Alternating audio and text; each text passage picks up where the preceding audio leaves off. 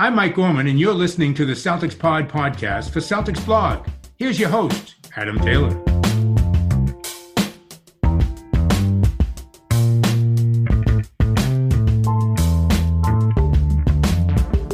What's up, everybody? Happy Monday. It's uh, it's been a wild few days since you last heard from us. There was no Friday episode. I apologize if you've read that Moses Brown piece that I dropped early um, yesterday and Saturday. So two days ago, you'll understand why there was no Friday episode because I was knee deep in film.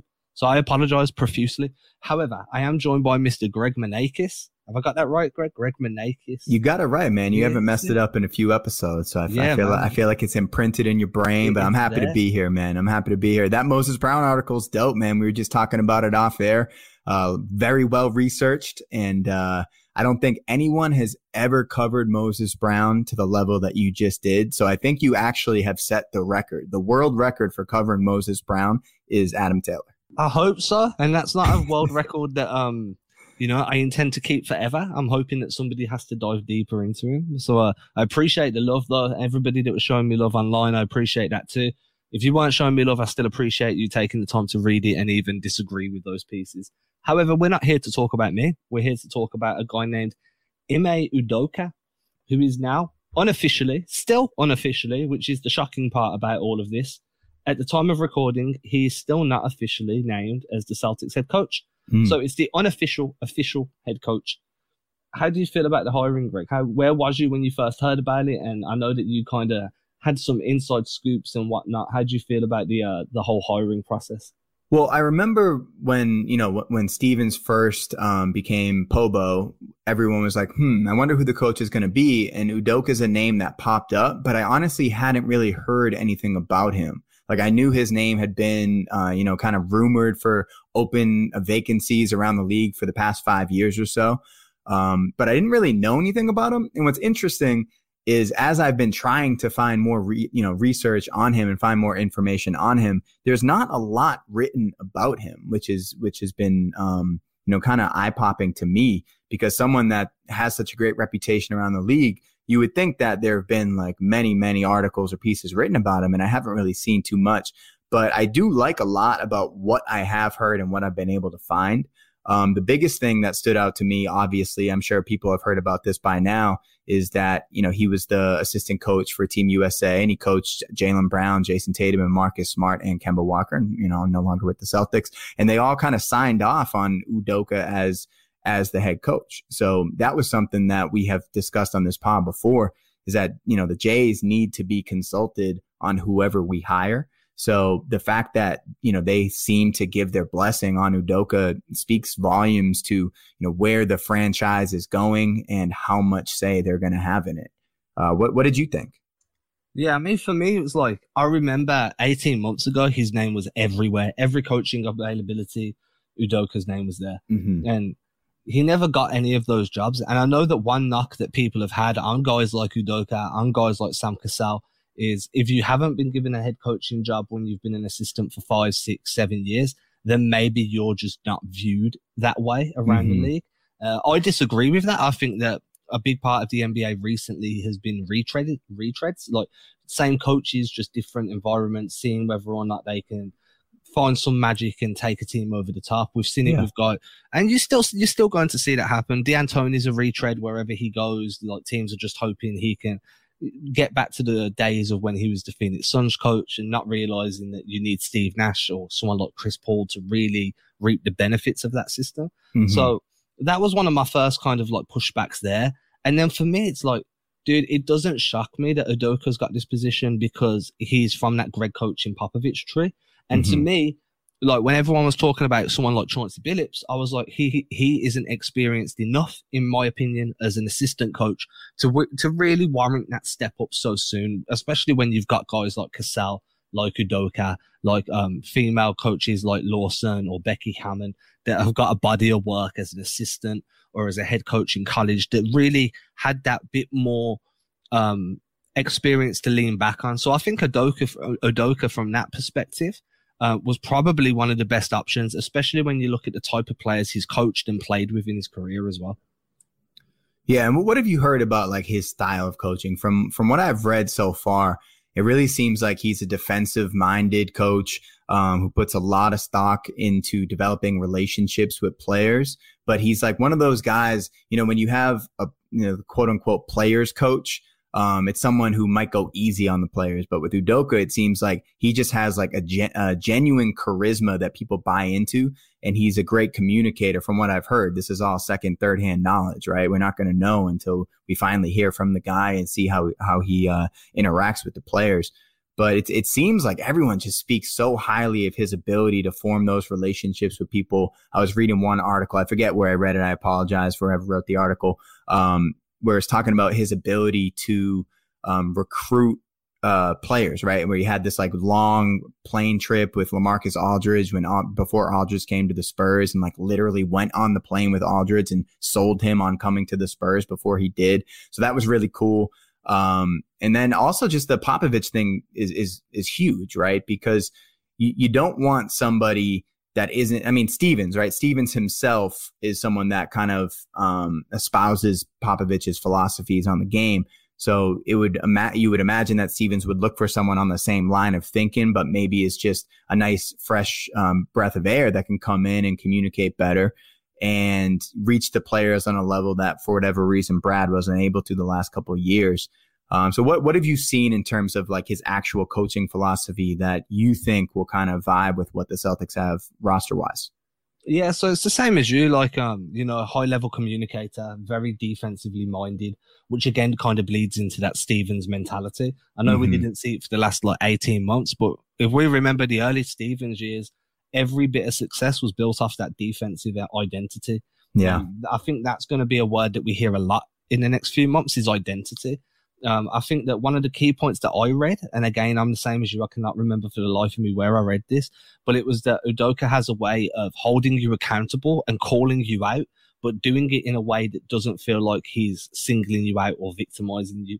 So mm-hmm. I think mm-hmm. there's going to be a lot more accountability on this roster. Guys aren't going to get away with taking early frees, um, on um, contested jumpers when the extra pass would have opened you up for a drive or a pull up. I think we're going to see a bit more cohesion from the bench to like from the coach's perspective to what's happening on the floor. And the most important thing for me is this guy has legitimate NBA experience as a coach and as a player. Mm-hmm. He's not mm-hmm. coming in from college and having to learn the nuances of time management in the NBA or uh, when to make the right calls, sit guys, workout minutes distribution. He's done all that. He's had that done to him. He's coming in as a former player with tons of NBA experience as an assistant as well. And I think that holds so much value to guys like Jaylen and Jayson, where they, they can say, if Udoka says, look, I know it's tough. I know you guys are tired. He's not speaking from a, like a, a sympathy part of himself. He's speaking from experience. Like, yo, I've been this tired before. I know it's tough. Like, I really do understand, but you need to go out there and you need to play. And I think that that's going to be the relatability factor that maybe Stevens just didn't have, especially towards the end of his tenure where that voice was getting a little bit stale. And um, I just looked into my notes here. The article that I was referencing was actually written by Tom Westerholm. So shout out to Tom Westerholm. I apologize for not referencing you earlier. Um, but yeah, when you talked about identity um, in that Westerholm piece, um, he he talked about how Udoka is you know a tough minded individual and that there were even anecdotes of him. I, I think it was overseas, you know, literally throwing down in a fight. Uh, maybe I think it was made for the Nigerian national team or something like that. Um, so that that's big, right? Is that we Celtics fans have been clamoring for toughness, and we just haven't seen it over the last couple of years. That's why we brought in Tristan Thompson. You know, when Bam Adebayo just ate Daniel Theis's lunch and ate everybody's lunch in the Eastern Conference Finals, we said we need to be tougher. Tristan Thompson was was the answer, but maybe it was something that needed to come from the coach himself. So if Udoka is someone that you know, espouses a a, a tough minded and you know nitty gritty vibe on the sideline, maybe that can trickle down throughout the roster.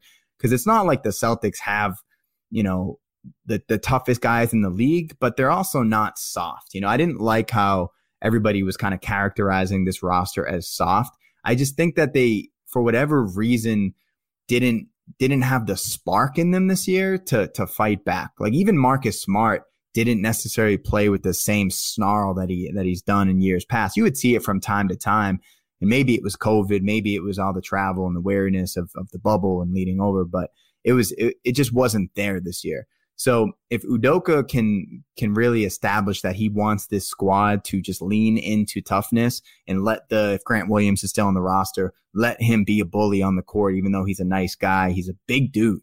Semi Ojeleye, even though he might not be on the roster, a big dude who can be tough. And I, I just think that that's something the Celtics need to lean into a bit more. And then it, it's Jayson Tatum and Jaylen Brown. You know how much how much toughness can they show? I think they show it through their play and their ability to you know fight through adverse moments. But we, I, I want to see a little bit more of them actually being. Uh, you know, remember Jaylen Brown early in his career? He was he was kind of like getting in people's face and just playing super physical and you know you know not being afraid to take contact. And for whatever reason we didn't really see it as much this year. So those two guys i want to see be tougher and i hope udoka can can kind of uh, inspire that in. Yeah for me like i completely agree. It's having guys be willing to get under people's skin. It's being willing to come down from a rebound with your elbows flared out knowing mm-hmm. that somebody might catch one of these elbows. We're not asking guys to go out there starting fights. We're not asking for guys to be chewing each other out on the floor. Uh, you know, the occasional stare down after a dunk. You know, if you if you dunk on someone, let them know. I know it's a technical these days because the league's gone a bit soft like that. But at the same time, sometimes that technical is enough to fire a team up, to really make you like get everybody fight, get the crowd into the game. Now the crowds are back get the the bench fired up. And you need that. You need that mentality of hey, if we can't win just by skill, then we're going to make sure you leave battered and bruised. And that was a calling card of like the Amir Johnson, Marcus Morris type mm-hmm. guys that have yeah. been on the Celtics recently. That no matter what happens, we're going to make sure you feel our presence. And we're not the biggest or the strongest, but we're going to be the scrappiest. And if we can get back to that, and then you can start adding pieces in with some legitimate size and legitimate strength as you go along. Well, now we're cooking with gas. Now all of a sudden you've got a team that's skilled that is also willing to to get get the dirty, the dark arts. You're going to be fighting in the dark arts because mm-hmm. if you mm-hmm. look at some of these losses this year, you lose to Detroit, one of the more physical teams in the league. Yeah, yeah. They're not better than Boston, but they were more physical. They bullied their way to victory. Um, you saw it against um, there's another team I remember. I had it on my notes, and now I've closed my notes down. Uh, we'll just stick with Detroit for right now. But physical teams that really oh bully people. And Isaiah Stewart, Isaiah yeah. Stewart just killed us. Throwback. nobody, nobody wanted to mess with him. Moses Brown, not physical at all, but tall and yeah. pulled down 20 rebounds. It's the same thing. Um, Oturu done it when they played the Clippers. You saw Oturu get a little bit of um whatever mm-hmm. he wanted down low. And that to me is more um, and allowing them to do it and not wanting to upset guys. And this is part of where the Brad Stevens is coaching a soft team narrative came into it mm-hmm. because of in previous years, Brad would have been telling guys, you know, come down hard on these people, set tougher screens, make sure when you seal that your your elbows are into these guys, little things like that. You can you can expect Udoka to Udoka to bring that back. But the question of it is that alone isn't going to win you a championship. It might move you up a seeding spot or two, but where we are now from a roster construction point, realistically, the Celtics will be looking at what third seed uh, with the current roster. When then you've got Brooklyn, Philly, Milwaukee. You can say right, Boston can bang with Milwaukee. They can bang with Philly. Mm-hmm. Now you, but you need that mentality to have any opportunity against a team like Brooklyn. And you saw that from Milwaukee. They had to get physical to, and obviously have a couple of injuries break their way from Brooklyn to yeah. be able to get past them. Yeah, well, I mean, the playoffs they've shown you that a- anything is possible in the playoffs, right? One injury, two injuries, and any team can make it to the finals. Now, the team, when you're looking at next year and who the Celtics really have to worry about contending with, it's really just Brooklyn, right? I think as currently constructed, if we bring back, you know, the, the if we have on day one the roster that we currently have, I'm not scared of anybody in the East except for Brooklyn. That's the only team I don't think we can necessarily beat. Philly, who knows what the heck's going to happen with them because of the Ben Simmons situation. Um, you know, maybe that might open doors for other teams to kind of steal Ben Simmons, and it could really alter, you know, the the, the landscape around the Eastern Conference and around the league. Um, I've seen like the CJ McCollum rumors out there, see Ben for CJ. I've even seen CJ rumored to the Celtics. So who knows what's going to happen? Um, but I do think that the Celtics, you know, when they traded Kemba Walker for Al Horford and Moses Brown, they were they were they were very clearly saying we need to be bigger, we need to be more physical. We can't rely on Kemba Walker and his and his bulky knee. You know, even though what's interesting though is that the Hawks are doing so much of what they're doing, and they have Trae Young, who is you know becoming very quickly becoming a superstar. But you also see that smaller guards can be successful in today's NBA as long as they're surrounded by bigger, more physical presences like the Clint Capelas and John Collinses of the world. So, you know, although we moved on from Kemba, I, I do think that if we were to bring back somebody in the same mold of him um, as in a smaller guard, that it's not impossible to be successful. Um, yeah, but I, I, I just think that with Udoka, one one final point I wanted to kind of hit on him is the fact that Udoka is a black coach. And I was wondering what your thoughts were on the importance of bringing in a black coach after all the stuff that Danny Ainge had said and seemingly being completely out of touch with uh, the realities of how his players viewed racism in Boston. And, um, you know, the organization being primarily the, the faces of the franchise being primarily white and Brad Stevens, um, Danny Ainge and the ownership group. Uh, so do you put much stock into the narrative that the Celtics wanted and needed to hire a black coach? Yeah, I mean, I think that first of all, like Danny Ainge's comments were ridiculous, especially after that Marcus Smart Players Tribune article, like 12 mm-hmm. months earlier. So um, I think that that in itself showed like a tone deaf approach to um, social issues around Boston, and with, sure. with everything that Kyrie had highlighted. Um, I think that there was a part of the front office that would have most likely preferred it to be uh, a black coach or a person of color. Um, but when you're talking about um, how important it was to the actual roster and how important it was to the the external view of the team, I think it was incredibly important. I think that Jaylen Brown had made it very clear that um, he would prefer to be playing under a black coach. I think that if you look at the disparity in the league between white coaches and black coaches, uh, they're very underrepresented. So adding some representation there helps not only just from a optic standpoint, but it actually helps add parity and, you know, to showcase that these coaches are, there are a surplus amount of highly talented black coaches that aren't getting their shot. Um, and then I think if you look at the way that the Celtics have gone about this, they've made sure that they've hired a coach that is one, most clearly the most qualified for the job. Mm-hmm. Um, is two very relatable to the players from a playing past kind of standpoint of being um, being a relatable there. But he also knows what it's like to be a black player in America, a black man in America. And when you're talking about social justice issues and you've got guys that are so at the forefront of this stuff, like like Jaylen Brown, who's like um very big on his activism and very big on being a, a leading voice in that pushback from the NBA in that times. Having somebody like Brad Stevens was always very accommodating and empowering to them. Mm-hmm. But having someone like Udoka just puts you that extra mile because now Udoka can help Jaylen Brown fight that fight and be kind of shoulder to shoulder with him in those stances. So I think there was a lot of importance there, but I just don't agree that it was because it was a PR stunt. I think that from an actual organization standpoint in becoming more progressive and adding diversity to the to the coaching staff, I think we're going to see diversity added to the front office soon. I think that was inc- like ridiculously important, but I just don't see it as a a PR narrative that I've seen some people kind of postulate throughout social media.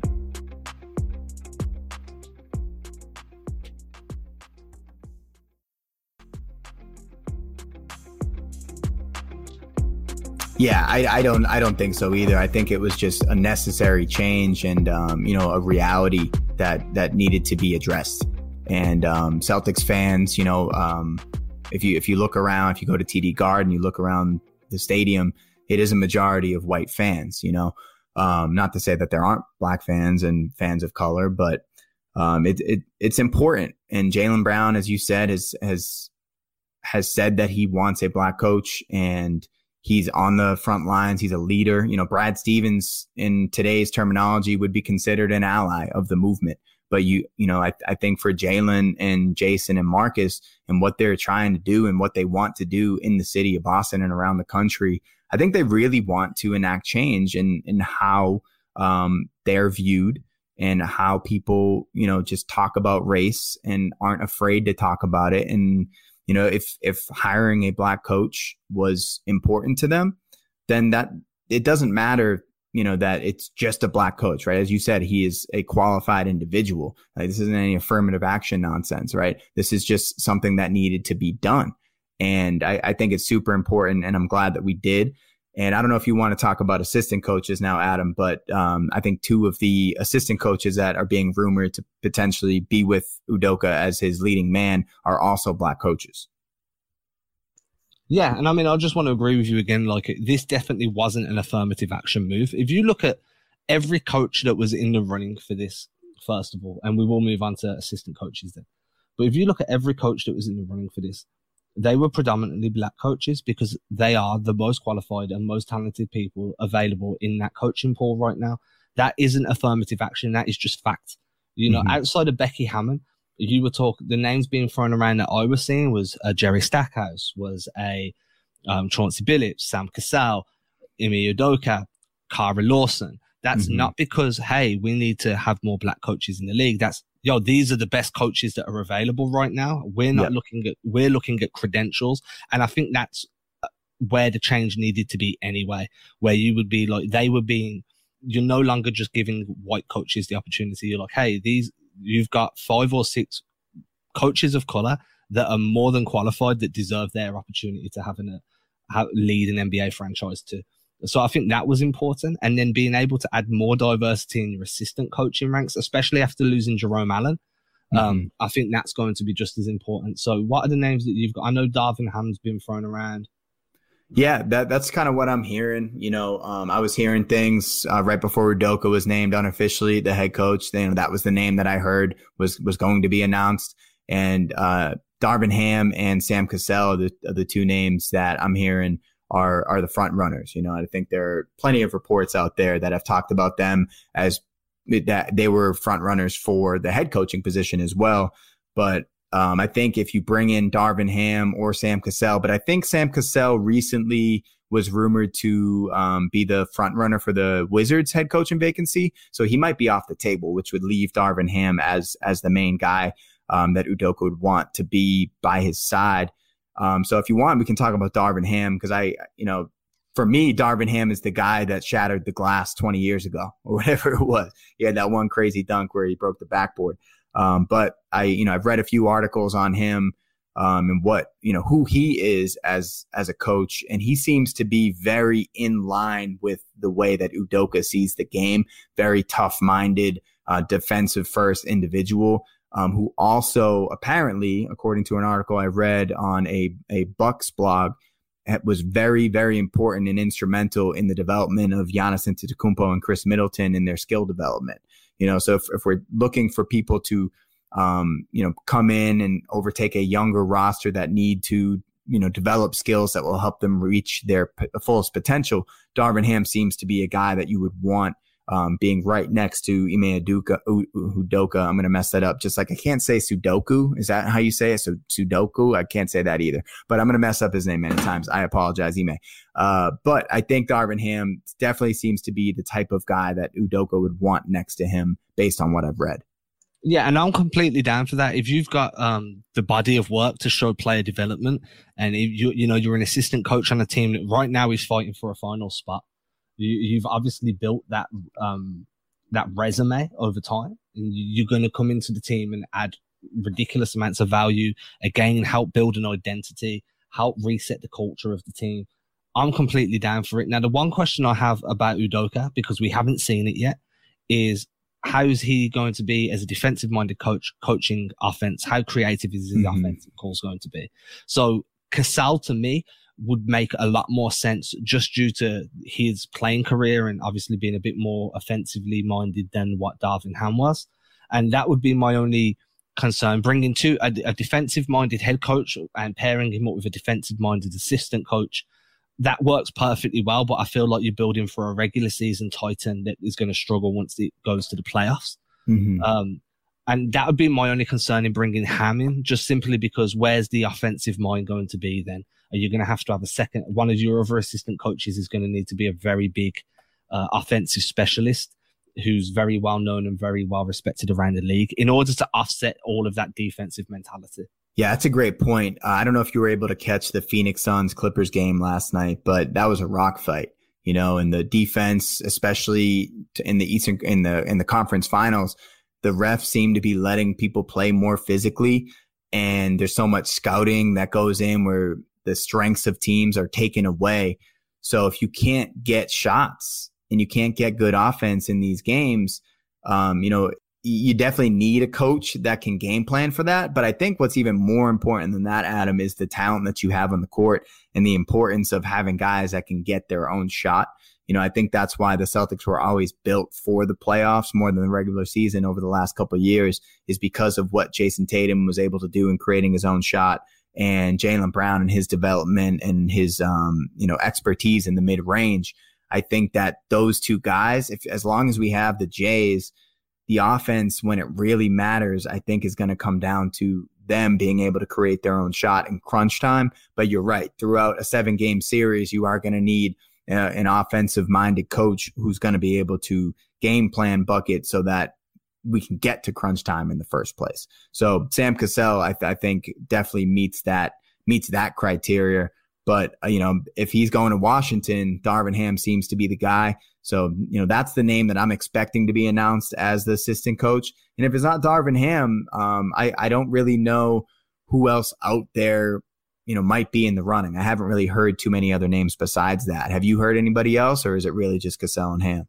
I've seen Cassell and Ham. The one other name I've seen, um, again, hypothesized, nothing, um, serious is like, um, Brett Brown or, um, mm I saw uh, coming back to Boston, or maybe a um, Steve Clifford. But I don't think that they fit with what the Celtics are trying to do in getting a young, up and coming coach, pairing him with another young, experienced, up and coming assistant coach. That mm-hmm. makes more sense to me. Um, you, you're basically trying to go for a culture reset right now and like yep. a, a team reset. So bringing in a head, a guy like Brett Brown or um, Steve Clifford, while that looks good on paper because of their head coaching experience, I think it actually um, nullifies some of the reset that you're actually trying to like um, action right now.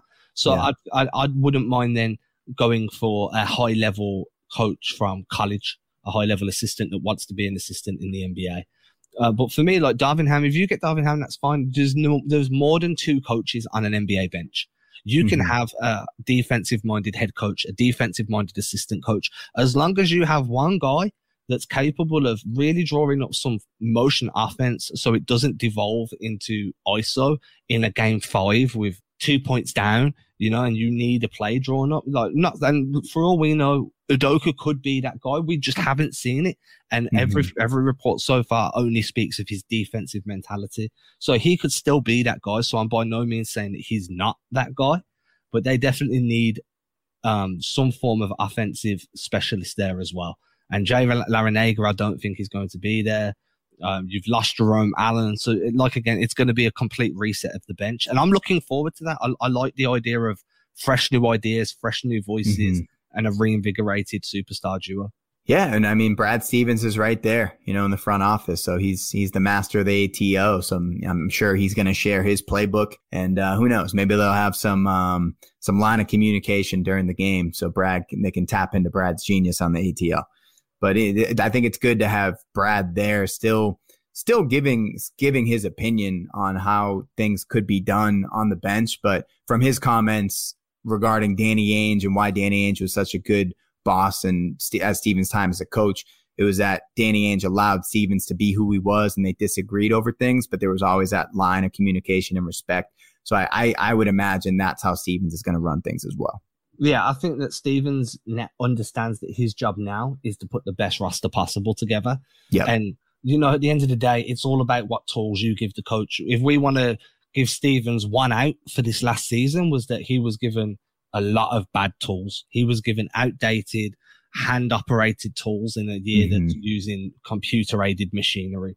It just wasn't a good fit. And I think Stevens knows what it's like to be hamstrung by poor roster construction. And hopefully he's going to give Udoka everything he needs this year to have the best opportunity of success possible. And I, I genuinely think we're going to see a big roster shake up as well.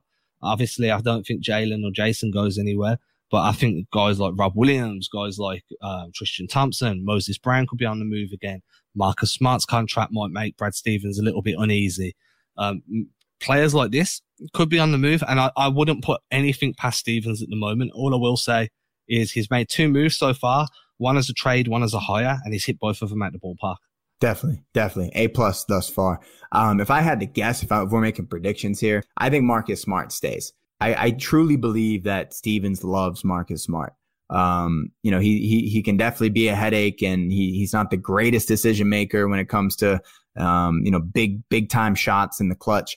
But I think Marcus Smart is one of those, um, organization, organizational tone setters. And I think he really is important to what the Celtics want to accomplish as an organization. And, you know, being a defensive minded coach like Udoka is, Smart seems like the guy that he would want to be, you know, at the head of the snake, um, putting pressure on the ball. I know Marcus kind of got mixed reviews on his defense this year, but I, I always thought Marcus, um, you know, there are certain guys that he struggles to guard, but just overall in terms of, you know, being a tone setter on defense, he is one of the best tone setters in the league. So if I had to guess, I think Marcus stays. And I think one of the big men is definitely going to be on the move. And the guy that's got the most trade value is Robert Williams. So, you know, if I had to predict anything, I'd say Rob Williams would be the guy just in terms of being able to get something back. I don't want to see Rob go. And I think Rob can make a big difference if he stays on the roster. But, you know, he has probably the most value and most upside that teams would see around the league. So he he just makes the most sense to me. So for me, with Marcus Smart, my outlook on the entire uh, the entire situation right now is like if Marcus Smart tells Brad Stevens like, "Hey, I don't want to sign no extension. I want to wait until the off season and see where my value's at and see what offers come in." Brad Stevens might be like, well, that's fine, but I'm going to have to move you now, right? Mm-hmm. The last thing Stevens wants to do is continue what Danny Ainge was becoming kind of synonymous for over the last few years and losing a key player for nothing. For sure. And I, I think that that has to weigh heavy on Stevens in, hey, Marcus Smart took, you know, he hit free agency last time expecting to get a big offer. It didn't really happen. So he was kind of forced into a team friendly ish deal on a, mm-hmm. on a team friendly ish contract. This is realistically Smart's last opportunity to get a big payday.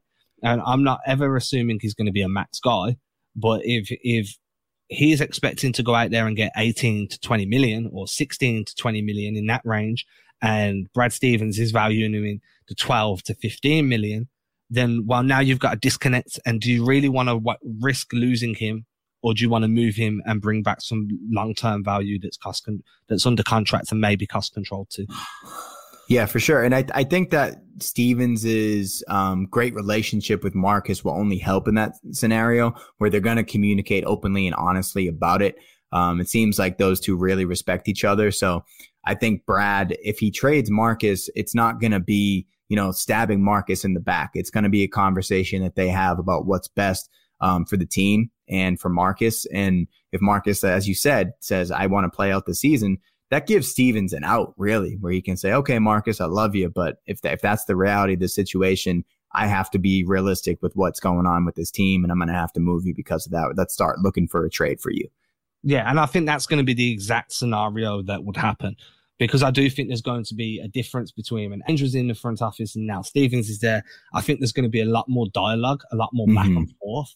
And um, there's that respect factor there, you know, like Stevens and Smart have been to war together.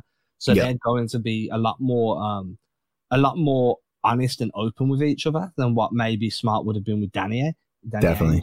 And I think that that's going to allow for constructive discussions where Stevens could be like, Hey, I'm going to value you at this. Mm-hmm. This is going to be our opening offer. So if you're looking at a number that's a lot higher than that, then you need to be honest with me now because you might not be here next season, which means mm-hmm. we need to start look. And I think Smart's affinity towards the Celtics and towards Boston as well would mean that Smart would understand that and possibly be honest and be like, Hey, yeah, you're right. I'm not going to be here most likely. So let's make a trade happen. And, you know, and then you go from there. Whether or not that actually happens or comes to fruition is different. But I do think that that's something that I've personally come to terms with most likely around the trade deadline if those discussions do turn out that Smart wants to test that free agency. And no one can blame him for that. Yeah, definitely not. And uh, so I, I, would imagine Marcus, I would, I would feel comfortable if Marcus came back at like four years, 15 million, something like that.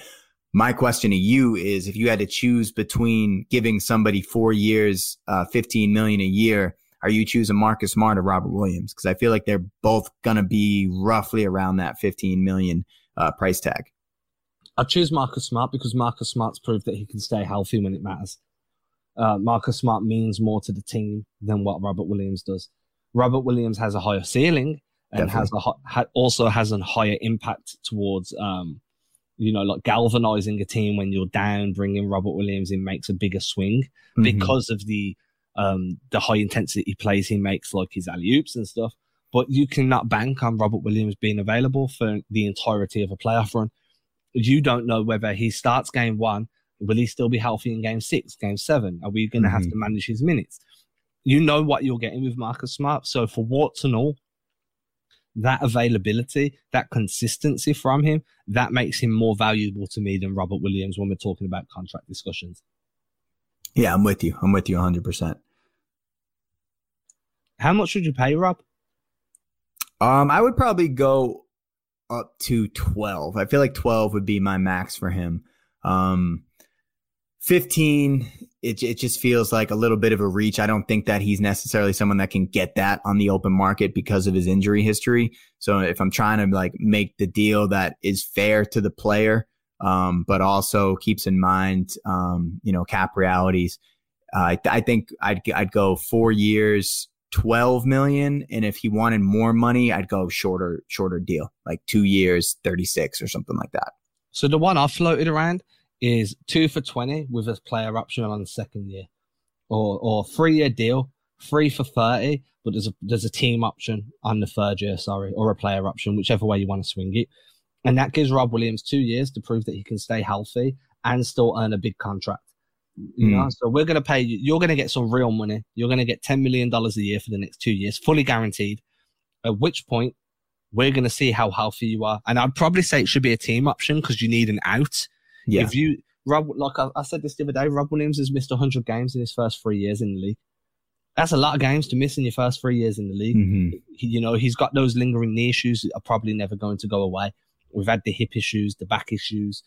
Obviously, the toe issues are different. But if you if you cannot rely on him to play at least 80% of your games, any more than $10 million a year is an overpay, or it'll start to look like an overpay. And $10 million a year is a super tradable contract anyway. So that would be where I kind of drew the line. yeah, I, I, think a two plus one at 10 million a year, absolutely sign me up. That's, that's perfect to me. Um, you know, kind of in the mold of Steph Curry's original deal with the Warriors, which is why they were able to put together the team that they were able to put together because he was on such a cheap contract due to his glass ankles at the beginning of his career. Um, you know, if Robert Williams, if, if he can prove his health over a short deal, a two plus one at 10 million, um, I think that's the best case scenario for everybody. You know, I, I think that's uh, something that you should probably use your connects at Celtics blog and call in. yeah, I mean that's what I'm saying, dude. Like you, you prove your health, your payday is still real close. You know what I mean? Mm-hmm. And you're still pretty much what almost doubling your earnings right now from now to the, the contract. So from your rookie deal till now, you'll be doubling your earnings. So you'll be on 10 million a year. And then if you stay healthy for two years, now we can start looking at those 18, 14, 15, 16, 17 million dollar a year deals because mm-hmm. now we feel a lot more comfortable about your ability to stay healthy. And that's when you can really start making some money. And I think that's going to be what it is. Maybe it's incentivized by a pay per play deal. Maybe you incentivize it that way, you know, so it's $8 million with $2 million of incentives. Mm-hmm. Playing X amount of games will trigger a million dollars. Being a you know, um, just little incentivizations like that to kind of make Rob Williams take care of his body better. Not saying he doesn't take care of his body, but if that's a concern, then you offer less guaranteed and more on the incentivized side. I mean, is there anything else you wanted to hit on, man? We're at the almost at the 40 minute mark. I know this is right in the sweet spot. Yeah, this is my sweet spot. I think that everybody's on their uh, their commutes listening to this usually. So I like to keep it around here. So I think we should let these people carry on with their Monday. I don't know what the weather's like in Boston right now. It's been warm here, so we usually share weather systems quite closely. So hopefully it's been warm for everybody out there. Um, there's no basketball on for Boston at the moment, so I hope you're enjoying the playoffs if you're watching the playoffs. And that's about it, quick man. You got anything you want to say to these lovely people? Um, let's see, man. I mean, I'm gonna be going. So I live in Austin, Texas, as I'm sure y'all may remember from previous pods. Um, but I spend my summers in Boston. Um, so I'm actually going to be making a trip up to Boston starting on Tuesday. I'll be in Boston with my family in Dorchester, um, starting on uh, Friday. So I'll be in the city. Um, if anybody's around, I'll be going. The there's a three game series at Fenway Park. The Red Sox are playing Philly. So my brother in law is the VP of uh, PR for the Red Sox. Name's Kevin Gregg.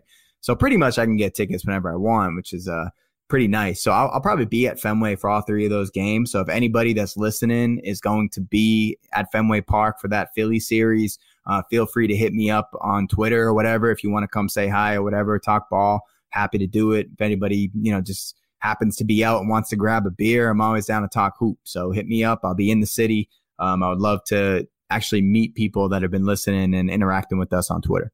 And that's all I got, Adam. that's fine, man. I was on mute. I was talking and I was on mute. I was like, what's that? Uh, for anybody listening, Greg's um, Gregg's name will be hyperlinked in the show description. So if you click on that, it'll take you straight through to his Twitter account. His DMs are open, so you can hit him up and arrange some beers please, please, please tag me in photos of the beers because I will not be in Boston and I would like to see these beers. Uh, when I'm out there, we'll do the same thing as well. Everybody, thanks for listening. As usual, please leave that five star written review. If you are unable to do so because you're listening on an Android phone or you're on Spotify or whatever the reason may be, word of mouth always helps us out a bunch. And you can, if you have any issues with the show, then you know my DMs are open. My Twitter feed, I'm quite responsive. Greg's responsive, and uh, we'll do our best to accommodate any changes or additions to the show that you would like, as long as they're within reason. You can't be asking me to bring on like I don't know, like Michael Jordan for an episode because that's just not going to happen. Um, I wish it would, but it's just it's I'm not that lucky. Um, go ahead, thank you everybody for listening. We'll catch you again on Wednesday. Ain't disrespecting you haters, I ain't sweating your opinion. Y'all been testing my patience, never did it for a check. I've been impressed with the just rather be creative than stressing my wages. Ageless, every time I lay a verse down, one play at a time, keep it moving like a first down. And at the end of the day, I can say that I made this. MJ never made it to the majors, still he chased greatness, expected that he might fail, and I might too. I might never get to pop champagne, celebrating with the crew. This ain't everything I am, it's something that I do.